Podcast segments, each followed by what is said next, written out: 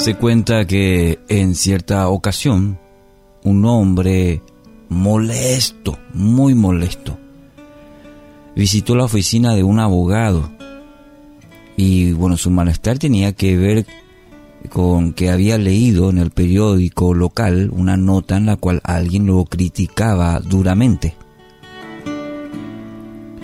¿Piensa usted que tengo que demandar al autor de este escrito? le preguntó el hombre. Con mucha calma, el abogado le respondió, yo no le daría tanta importancia al asunto. La mitad de la gente que leyó el periódico no leyó el artículo. La mitad de los que lo leyeron no lo entendieron. Y la mitad de los que lo entendieron no lo creyeron.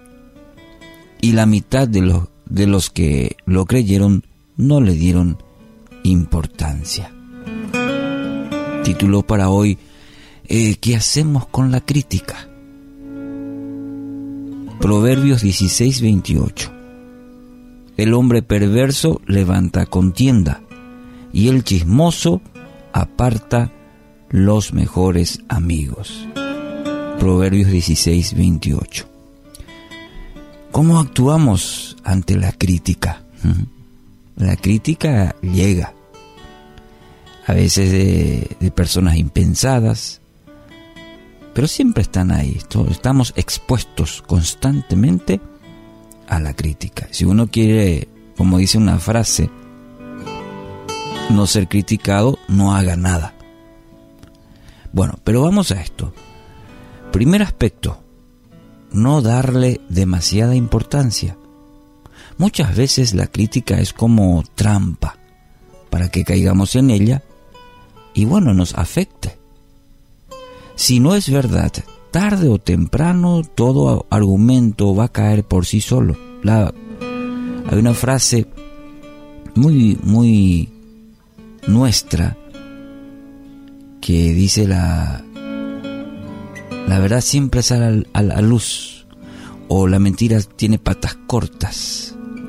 Frases que siempre tienen que ver con este principio de que si no es verdad, tarde o temprano todo argumento cae por sí solo. Muchas veces las críticas son producto del orgullo, de la maldad del corazón. Ahora, la situación es diferente cuando lo que se dice es verdad. También es un punto que debemos considerar. No podemos andar en la vida siendo necios cuando la crítica llega, hay que reflexionar, hay que meditar. ¿Será que lo que se dice? Reflexionar por lo menos. Creo que llevar a Dios, que su Espíritu Santo nos ayuda a discernir también, para que no seamos presa también de, del orgullo y querer tener siempre la razón.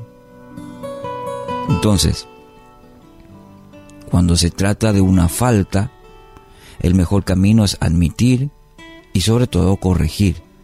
Muy importante. Cuando viene la crítica, después de analizar ante Dios y la guía de su Espíritu Santo y ver que hemos fallado, bueno, admitir, arrepentirnos y corregir.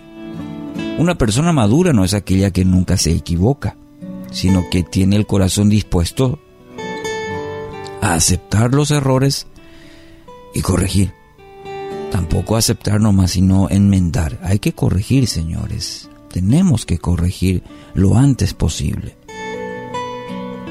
Si no lo hacemos, la Biblia llama a esa actitud necedad, ser una persona necia, que no admite sus errores y que menos procura corregirlo.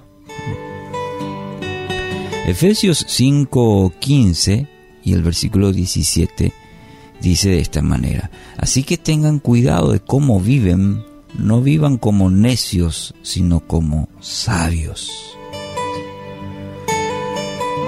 Yo anhelo eso para mi vida y usted. Entonces aprendamos a vivir también de las experiencias que en el día a día tenemos ante la crítica. Sabiduría es también aprender de nuestros errores. Hay una frase interesante de Jack Welch que dice, he aprendido que los errores a menudo pueden ser buenos maestros del éxito. Entonces, por un lado, hacer frente a la crítica, siempre la vamos a tener que enfrentar. Depende de dónde vendrá, de dónde viene. Si se basa en la mentira, bueno, dejemos que por sí solo va a caer la verdad siempre va a prevalecer.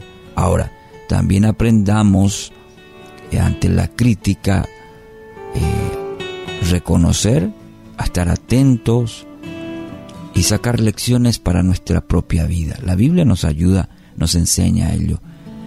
Y vamos a madurar mucho en la vida si aprendemos a manejar estos dos principios, estos dos, dos conceptos. Así que hoy, si se encuentra molesto por alguna crítica,